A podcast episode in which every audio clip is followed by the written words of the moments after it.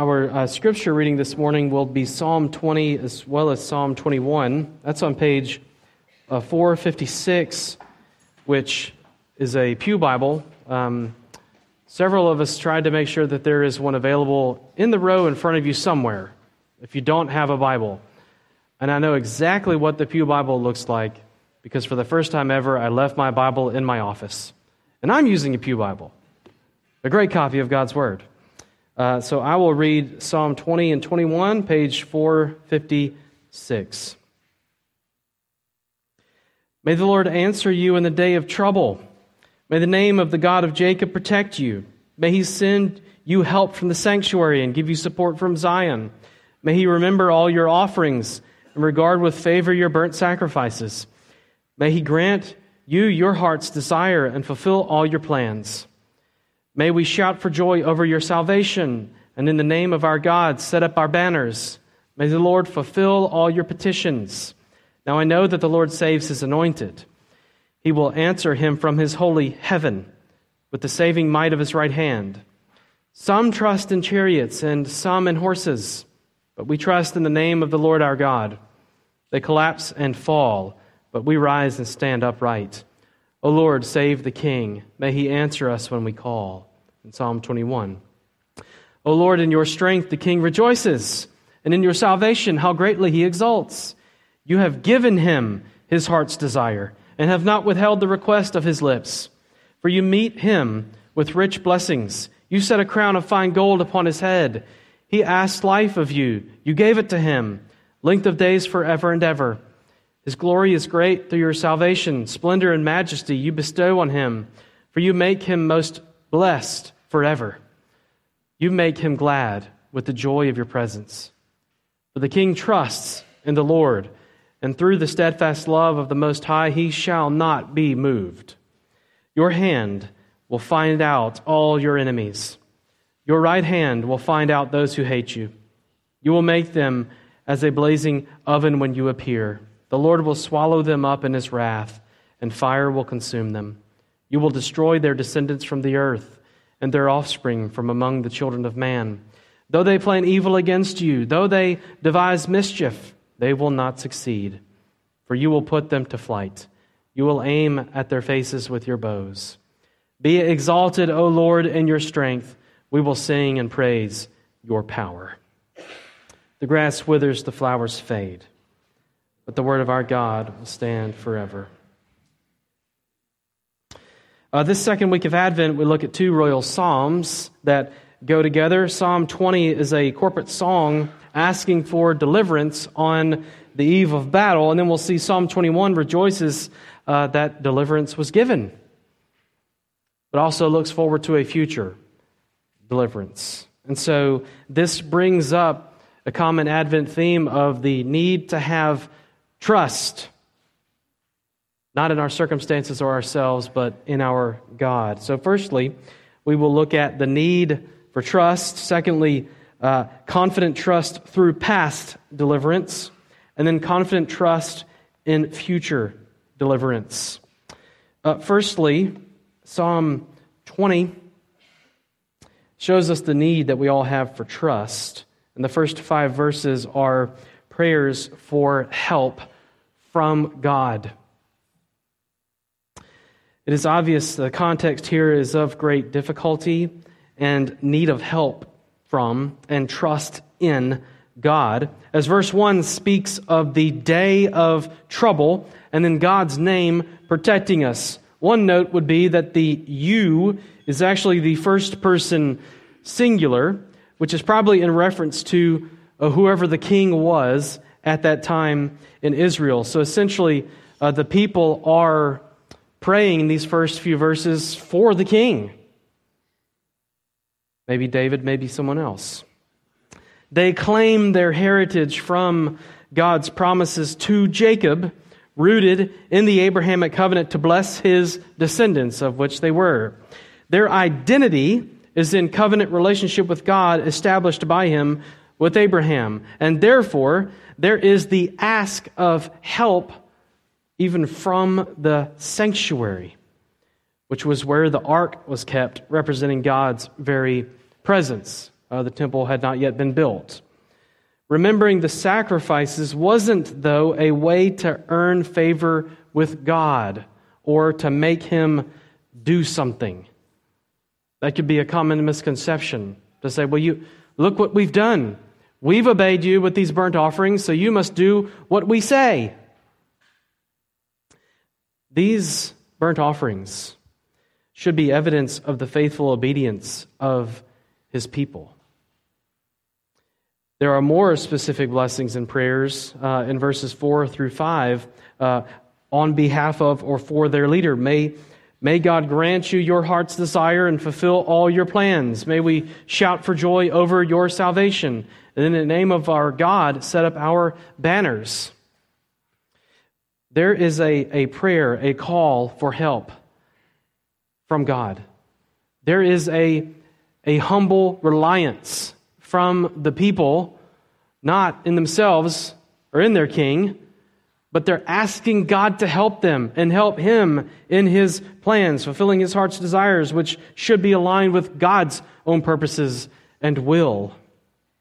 But there's a, a shift in verses 6 to 9, which are prayers of assurance in God by the king. The shift is in the uh,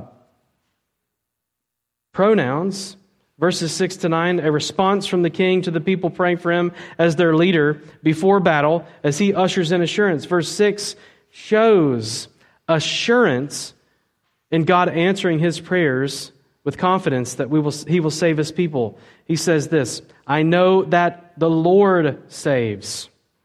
He will answer. It's from his right hand.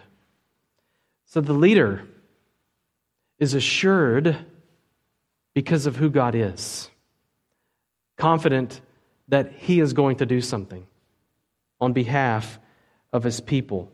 The focus of the king is on God rather than his own wisdom, his own soldiers, his own weapons, etc. That's made very clear in verse 7 when he says, Some trust in chariots and some in horses, but we trust in the name of the Lord our God.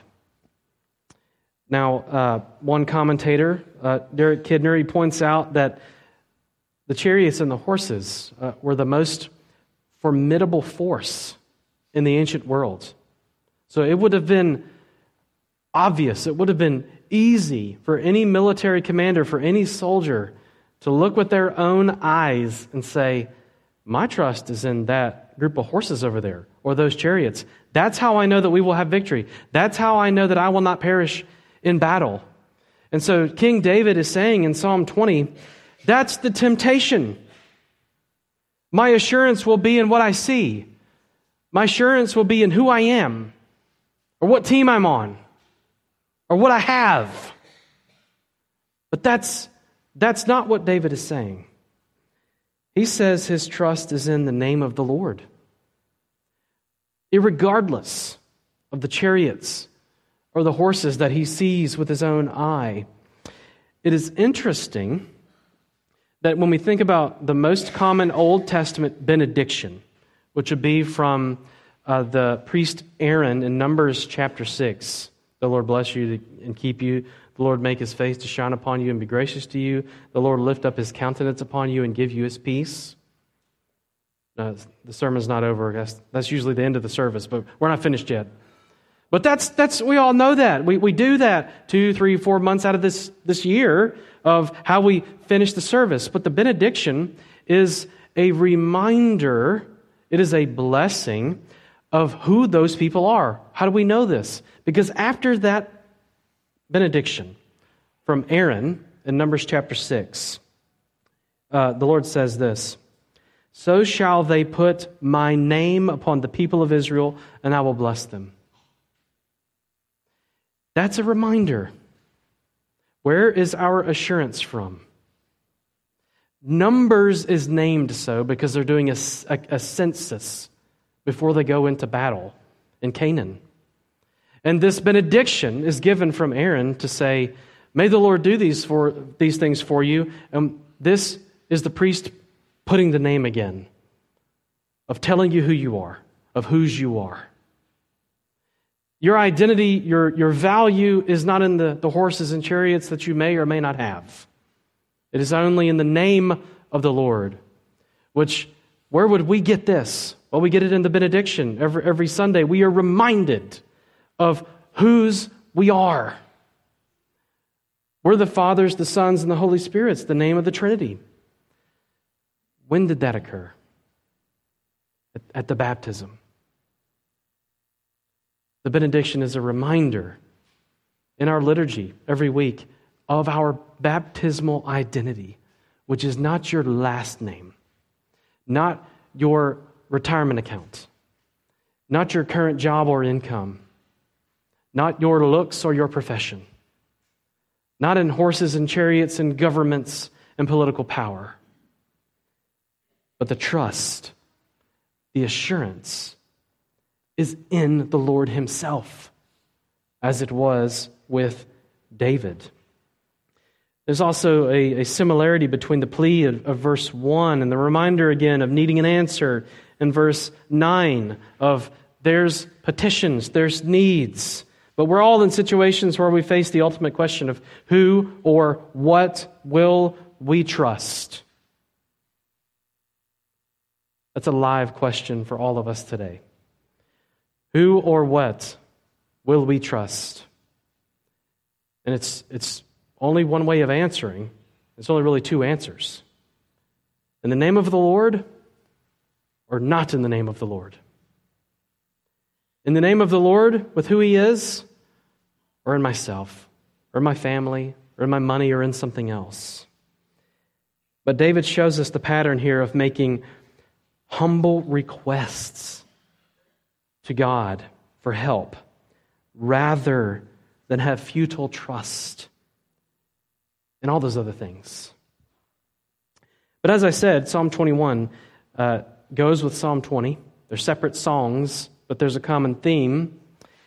We can have confident trust right now through past deliverance. Because if you look at verses 1 to 6 in Psalm 21, victory is given. Psalm 21 is a, a celebration, a royal psalm of, of celebration. There was a psalm of, of need, of desperation, a need for trust before battle. Psalm 21 is a victory song sung uh, throughout the nation of Israel because there is victory. There's been salvation from the battle, as verse 1 uh, states. Verse 2 says, God has given this king his heart's desire, which echoes the petition of Psalm 20, verse 4. We asked that you would give our king his heart's desire. You did. We won. We have victory. There's a focus again on, on what the Lord is, on who He is, what He's done, as we see, you have given, you meet, you set a crown, you gave it to Him. It's your salvation. You make, you make. There's a focus again on the victory, but not on David. Not on the, David's mighty men.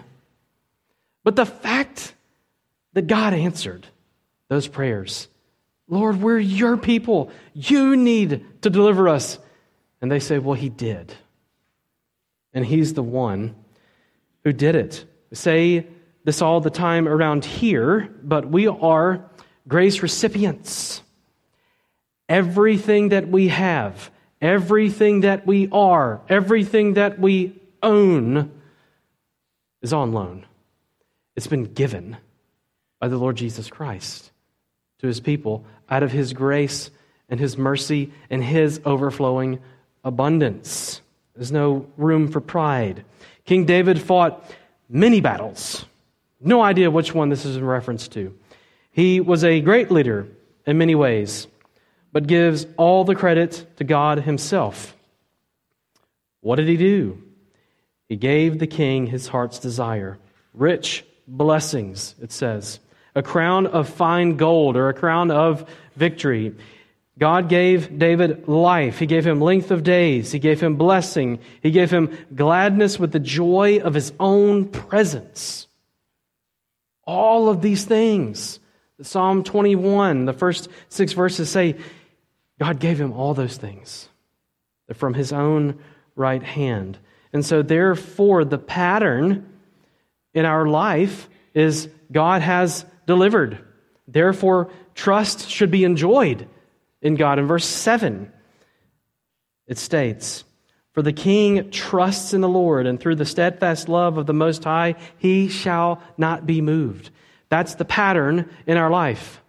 I need him, he shows up and delivers. My trust grows. But then when I need him again, what do I go back to? That he's already delivered for me before.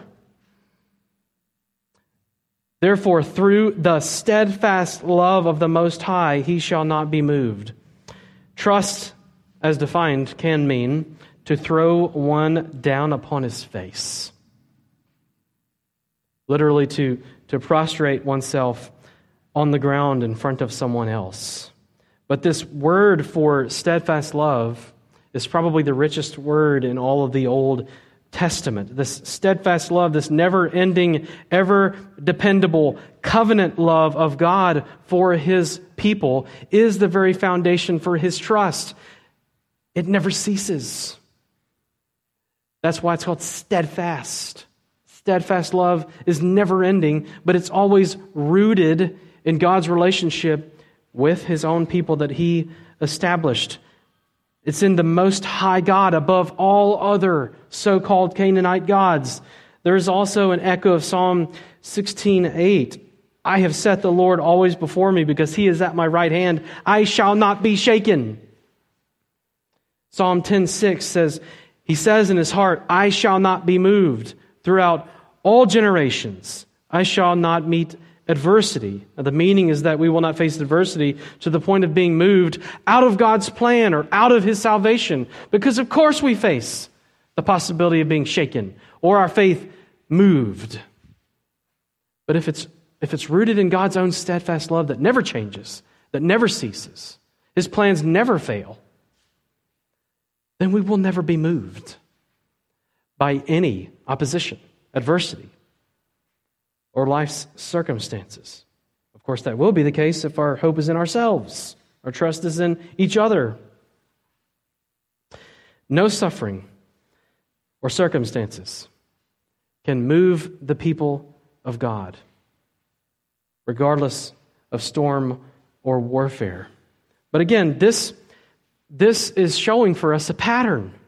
There is difficulty and a need for trust. We place our trust in the Lord. He grants deliverance, and then it all happens again. That's the pattern of Israel, and they mark those things. Because all of us have spiritual amnesia. Because once something difficult comes into our life and some suffering, what do we do? Well, where's God? Well, why did he do this? Does he still love me? Of course he does. But we forget. We're moved, seemingly. So, what does Israel do? Well, we saw this earlier this year, Joshua chapters 3 through 4. God enables them to cross the Jordan River without getting wet because He's taking them to the land He's going to give them. What do they do? They place 12 memorial stones that they wouldn't forget. Where else does this, does this take place? 1 Samuel uh, chapter 7 they have a great victory against the Philistines, and he gives them what is called an Ebenezer stone. Eben in Hebrew means help. In a sense, he's saying this is the stone of help. God, let's not forget that we had a time of need and God helped us. God condescended. He gave us the victory, but we're going to forget when we face the next suffering in five days or in one hour. we can't. We need help. And Kidner also points out that there's a connection between these chariots and horses that are, that are mentioned in these Psalms with what? Where did we first see chariots and horses against God's people? Egypt. As, as we have just seen this fall, it was chariots and horses that were chasing the Israelites as they were trying to get to the Red Sea. And they all drowned in the Red Sea with all of their chariots and their horses. God brought that victory, that ultimate salvation in the Old Testament for his people, lest they forget. Psalm 78 is one of the many historical psalms, which is verse after verse after verse of what the Lord has done for his people. It is a song of remembrance of everything that he's done, all the promises that he's kept. And, brothers and sisters, this is hard to have trust in present circumstances because of what God has done in the past. Because you say, is he going to do it again? As the new year approaches, uh, it would be a good idea for families to write down prayer requests and keep them. And month after month, look at that and say, well, what, what is the Lord doing with these family prayer requests? Until the month of December arrives and we reflect back so that we remember. That might be a journal of some kind, a prayer journal. I had my own prayer requests in my own heart uh, for 2022. Let me tell you, a few of the requests, uh, it's not gotten better. Certain circumstances in my life have gotten far worse from January of 22. Without that anchor of previously answered prayer requests, anchored in God's relationship that He chose to start with me, then we are a ship on the ocean without a rudder. But this is a call in Psalm 20 and 21 to say, trust in the Lord with your present circumstances because of what He's already done in the past. But it even goes further than that. At the end of Psalm 21, there's confident trust in a future deliverance. That is a total deliverance. In verses 8 through 12, there's, there's another shift in pronouns, but also in verb tenses. We, we go from the past to the future. In verses 8 through 12, and the people are now speaking again after the king declared victory in verses 1 through 7. This is a forward look at total deliverance or victory, and that all God's and his people's enemies will be defeated. As verse 8 says, his hand will find out all your enemies and find out those who hate you. Verse 10 points to this totality being worldwide and generational, as there is destruction of descendants from the earth. And this should remind us in many ways of God's covenant with Noah, that he could do this worldwide. It reminds us of the covenant with Abraham that generations will be blessed, but generations can be cursed. And also with the covenant with Moses. How did that covenant start? With the salvation of Israel from Egypt. All of this is very possible, but it, it's pointing to something altogether different. There, this is not just one battle that David or Ahaz or Hezekiah is going to eventually fight. This is cataclysmic cataclysmic, eternal, worldwide, pointing to some other king who's going to do this for God's people. Let me read 2 Thessalonians chapter 1, verses 7b through 9. When the Lord Jesus is revealed from heaven with his mighty angels in flaming fire, inflicting vengeance on those who do not know God and on those who do not obey the gospel of our Lord Jesus they will suffer the punishment of eternal destruction, away from the presence of the Lord and from the glory of his might. Most likely, Paul writes to the Thessalonian church, reminding them of the promises of Psalm 20 and 21. As all of these themes come back at the return, the second return of Jesus, Jesus' first advent already accomplishes many of these things and these victories. The enemies are defeated on the cross. You want an Ebenezer stone to remind you that the Lord helps you? Look at the cross. You want to see the true king who reigns eternally in righteousness, who's worthy of your trust? Look at the cross and where he's earned that trust. You want to think about a crown of gold. The Lord Jesus owns that crown of gold because he took our crown of thorns on the cross and gave us his crown of gold, which John says multiple times as a theme in the book of Revelation. is going to be our crown. As we persevere through suffering, trusting in Him, not in our circumstances, Revelation 2:10 and 3:11 call us to perseverance because we're going to attain an eternal crown of gold, of victory. Victory over death, victory over sin, no more suffering, no more tears, no more enemies. We already have that assured. More than David because of the person and the work of Jesus. So then, what is the response from this total victory that will one day come? What should we do right now? Total praise. Verse 13 ends this way Be exalted, O Lord, in your strength. We will sing and praise your power. Because of who you are and what you have done for us. The rest of our lives until we see you again, Jesus, in your second advent, and when we see you, will be this we will sing and praise you of your power. That's the focus of all corporate worship happening in the throne room right now, according to Revelation 5. And every Sunday we gather, we sing because of who God is and what He has already done for us. He's already delivered you from your greatest enemy. Therefore, as you wait for the answers to your other prayer requests, which may not come in the next week, month, or year, how can you continue to trust Him? Because of who He is, His covenant, steadfast love for you, which is not based on your circumstances, but on what He's done for you. Just take away all your sins, your eternal damnation. He's spared you from that and has a crown of glory that's waiting. So, therefore, the ultimate cries of our hearts have already been answered in eternal glory.